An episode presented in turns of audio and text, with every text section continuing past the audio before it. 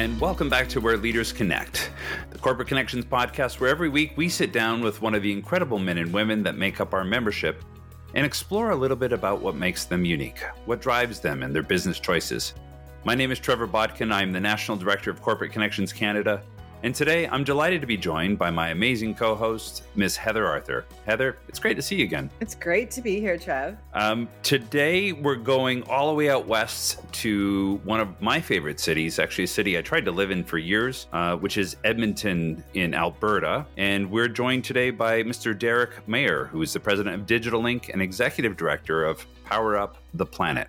Prior to founding Digital Link, Derrick attended the University of Alberta with a psychology major and a music minor. He studied pure sciences at Concordia before moving on to paramedic school.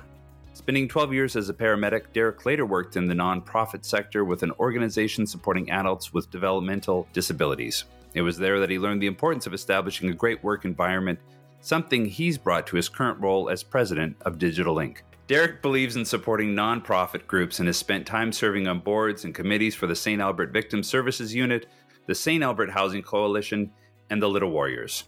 Uh, we are super happy to have Derrick in our community. He's been a member, actually, I think your one year anniversary is coming up uh, in a month or so. And so, Derrick, welcome to the podcast. Thank you so much. It's great having you here, and uh, and super excited that this is the first time you and Heather actually get to meet. So I'm glad we can make this introduction even as in the podcast. Um, let's start real fast and just high level. Tell us a little bit about your company, Digital Link. So, Digital Link is an IT and communications company based in Edmonton with clients across Western Canada. Uh, we specialize in uh, cybersecurity, all things IT, all things electronic, and really making businesses run so that they don't need to worry about their IT. And it feels like your business is probably in the last two years absolutely exploded as we went from all IT housed in one building, all employees coming to that one building, to the pandemic work from home. So I, am assuming the last two years have been a bit of a roller coaster.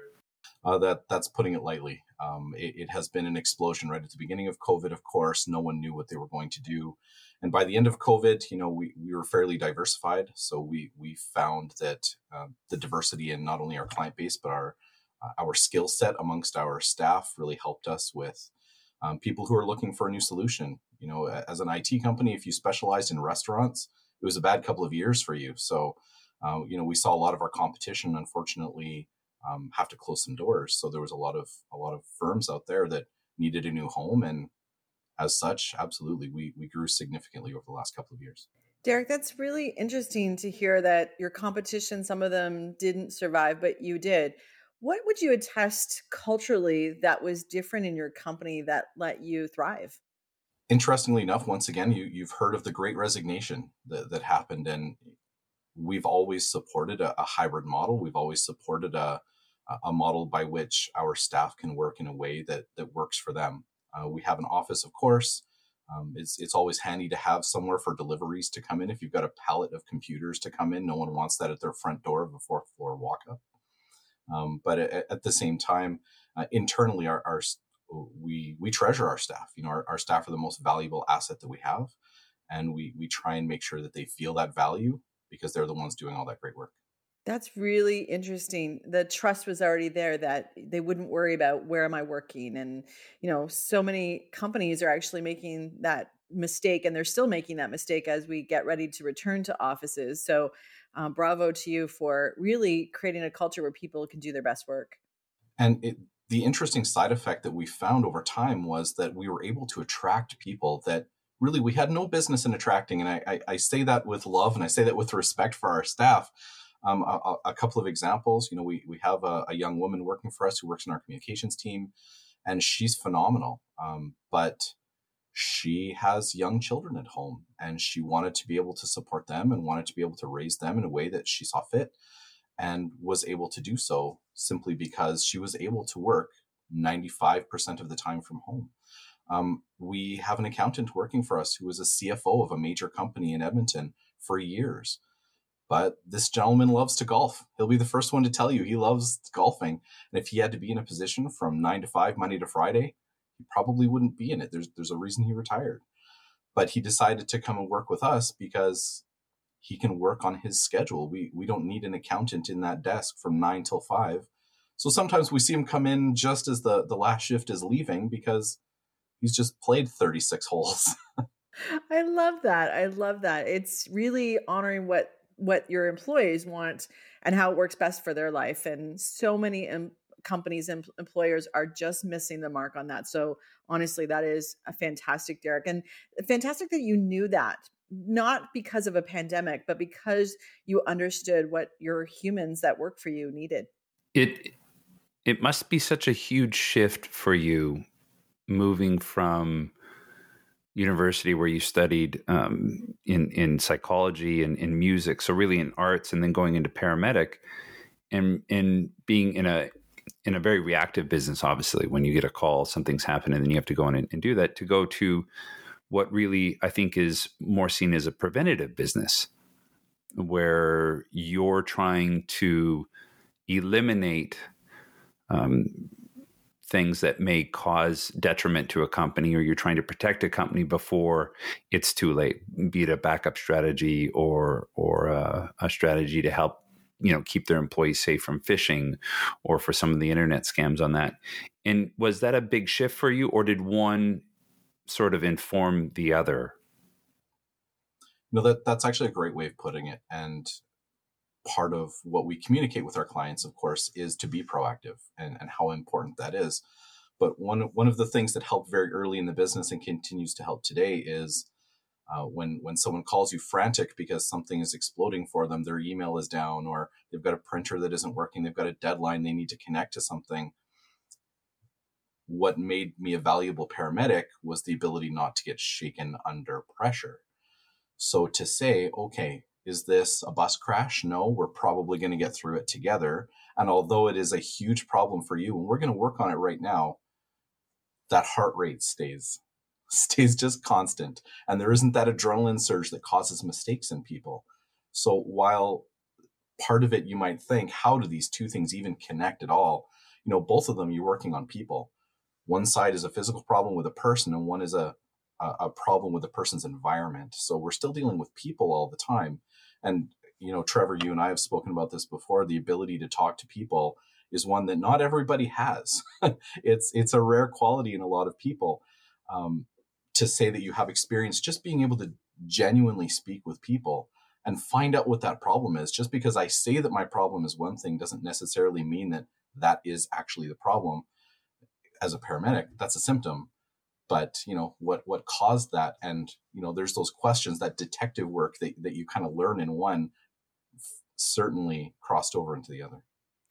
Derrick that is a, a fantastic straight line backwards in your career history but you know, just meeting you for the first time here on the podcast, I can tell you that your calm voice, you know, in an IT kind of crisis moment would be exactly what's needed. So it is really fantastic to see how, you know, this what we bring to the table as human beings can actually be transferable skills in everything we do. And and I think it's really important to look at that and have that I, I think steady pulse when you're talking to people and communicating with them because whether or not you've seen this a million times for them if it's the first time they've seen it it's terrifying if you know all your files are, are locked out um, or you have a ransomware notice and, and you can't operate. And, and i think most businesses probably underestimate their risk level of of what that means in today's so, with with that in mind, as someone who's on the front lines of cybersecurity and in IT, what keeps you up at night?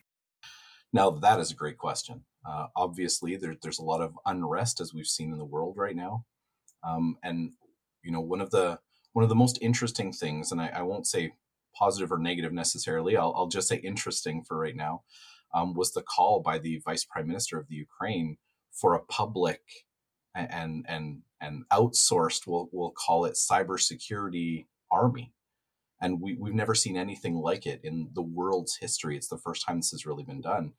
And so what, what keeps me up at night is the fact that there is a lot out there right now that's being directed to those two countries. And unlike conventional warfare where you know perhaps you have two people fighting on a, a specific geographical location cybersecurity is truly global and there have already been casualties and and friendly fire incidents where where things have become broken that weren't intended to be broken simply because it was out there and attached itself to something that wasn't quite ready for it. So um, right now the thing that that that keeps me up at night is the unknown.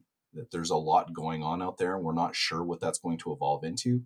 I mean you look at you look at every other facet of of mankind's history war is a wonderful innovator, and, that's a terrible thing. But uh, we've seen throughout human history, uh, wartime promotes innovation over and over again. And we see that in cybersecurity. We're seeing that in different types of phishing attacks and malware and DDoS attacks and you know directed directed um, attacks on infrastructure.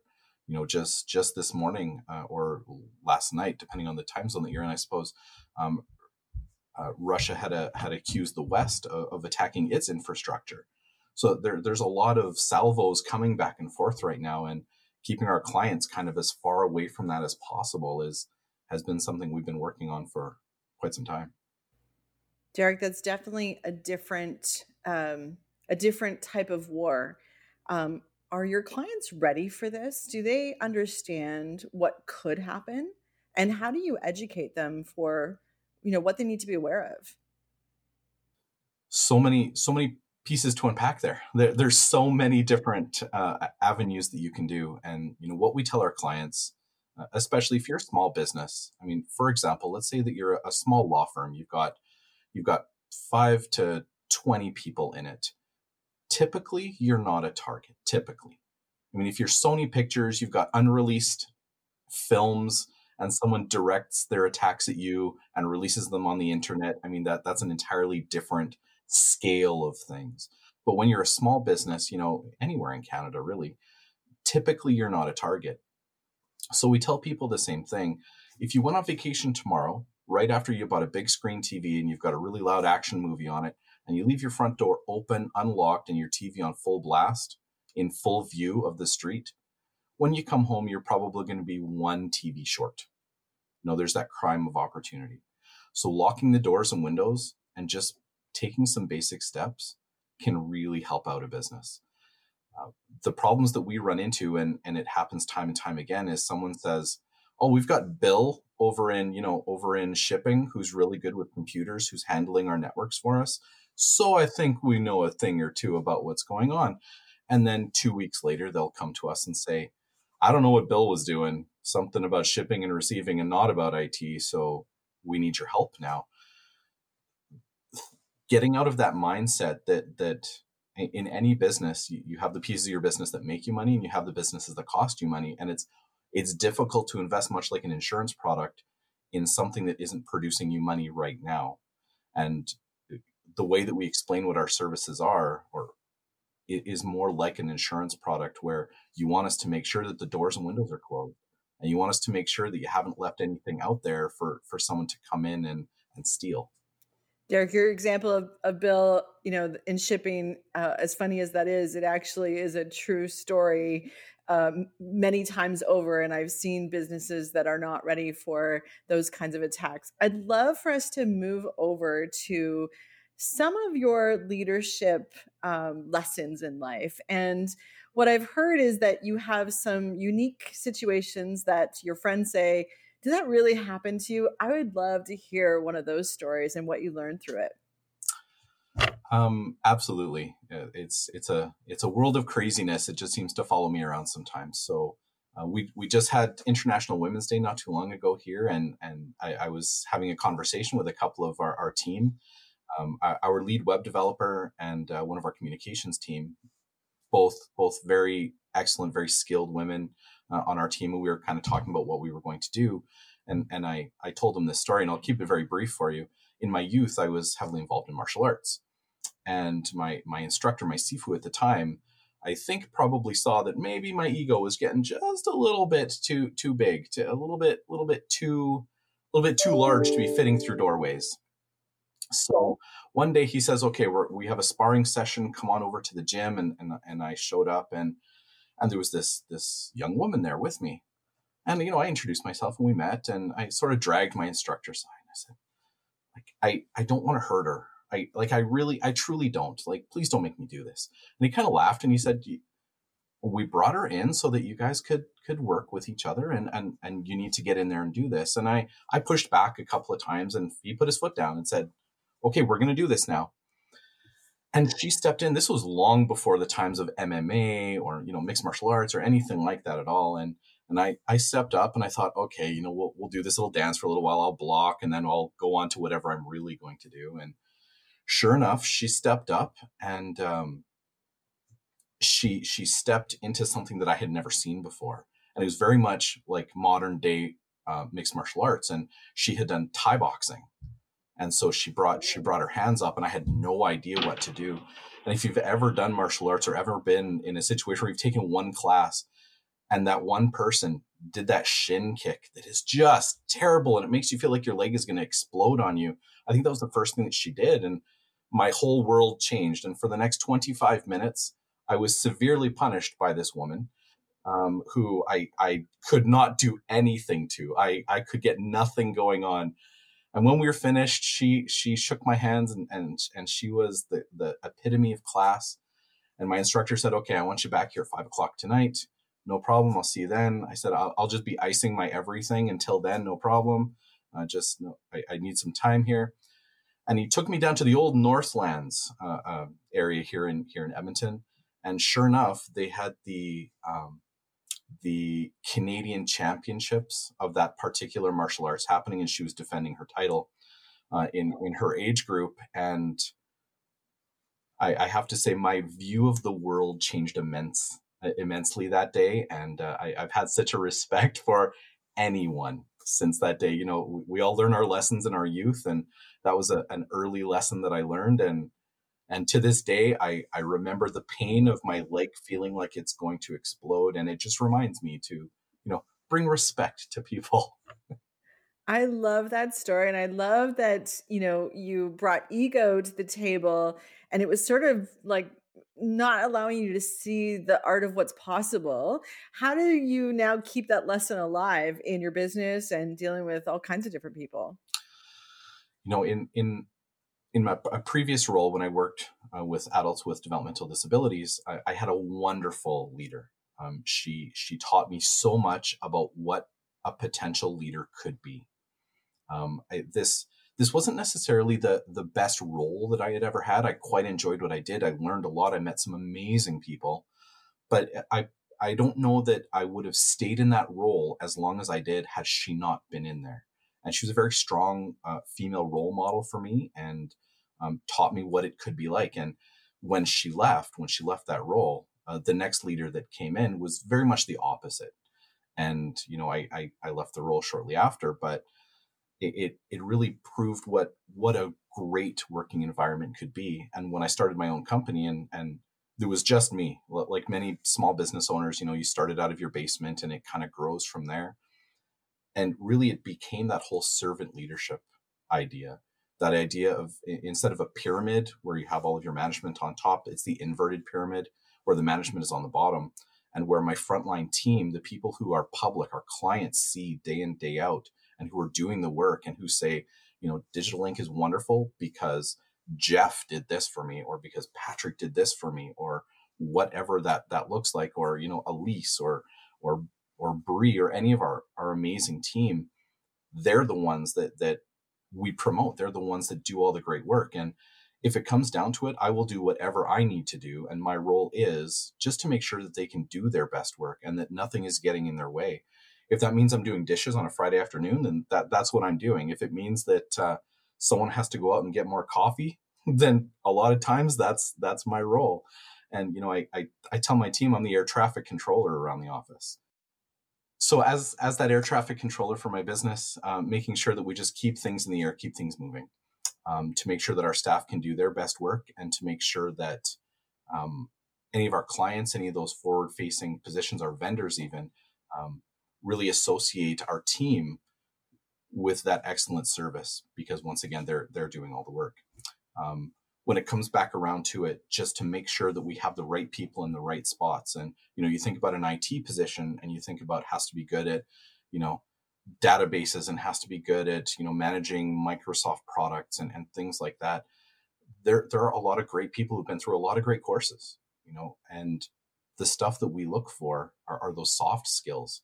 And quietly, don't don't tell anyone that I'm telling you this, but part of our recruiting process is we actually have a pre-screen that's done by one of our accountants, um, who is someone who I'm very fond of, who is my wife, who works within our company. Um, who we have her do our pre-screening interviews with all candidates, especially on the IT side, simply because we've noticed that some applicants are very dismissive of her because they don't think that she's in a position of power or they don't think that she's in a position of leadership or simply because she's a woman. So we specifically have her do those pre-screening questions because we want to uncover who the person is that, that we're we're really we're really inviting for for an interview. I that is an interesting concept and you know I've seen it same with you know the in-person interviews you go to the office and you know the candidate isn't nice to the person that greets them as the first person and I think it's a, a, a you know people have to remember that they're always in an interview. They're always being looked at is is this a cultural fit? And then vice versa that you're testing for that to ensure that to ensure that the culture of your company is respectful and you know honoring everyone. Um not, let's not let ego get in the way for anyone um because you'll get a shin kick right derrick? Absolutely. Absolutely. Yeah derrick i've taken so many golden nuggets away from this conversation from your calm demeanor to transferable skills to how do you make sure you hire for the best people. Is there any last lesson that you would love to share that you've learned along the way for our audience? Sure you know i i would i would recommend that anyone that that's looking for a wonderful team to be a part of you know look at that larger picture. I mean money is great. Money is one thing. And and like every paramedic that has ever lived in alberta for us the calling up north you know when the oil field was really booming was huge. And you know i made a decision early in my career to to stay with my family full time rather than work away for a week and come back for a week even though I, I could have paid off a lot of bills had I had I worked up there, but this was more important to me. And we're seeing that now. You know, we're seeing where people value things over just the simple wage. And, you know, I, I love that people, I love the great resignation. I know it's hurting some businesses and I'm sorry for that, but it's it's really balancing out and and causing people to find those those places with great culture and and we'll continue to do that. And I, I encourage everyone to find their own great place to work no, that's beautiful, Derrick. I, I really appreciate having you here. I really appreciate your just the lens by which you view the world and how you run your business. I think it's very inspirational. Uh, I think we could all learn from that in terms of never take for granted the experience or the life story of someone else. Wonderful lessons. I really appreciate that. I appreciate, Heather, uh, your communication and your questions and, and your curiosity with Derrick as always. So thank you to both of you for being here today. If if anyone's interested in knowing more about your business, I would suggest they go to digitallink.ca and find out about his company. I'm assuming you can help people uh, anywhere in Canada or around the world. It's not only limited to to Edmonton. Absolutely. Beautiful. So, uh, digitallink.ca, as always. Thank you, Derrick. Thank you, Heather. And to everyone listening today, thank you for your time and for your participation in this podcast. And this is where leaders connect.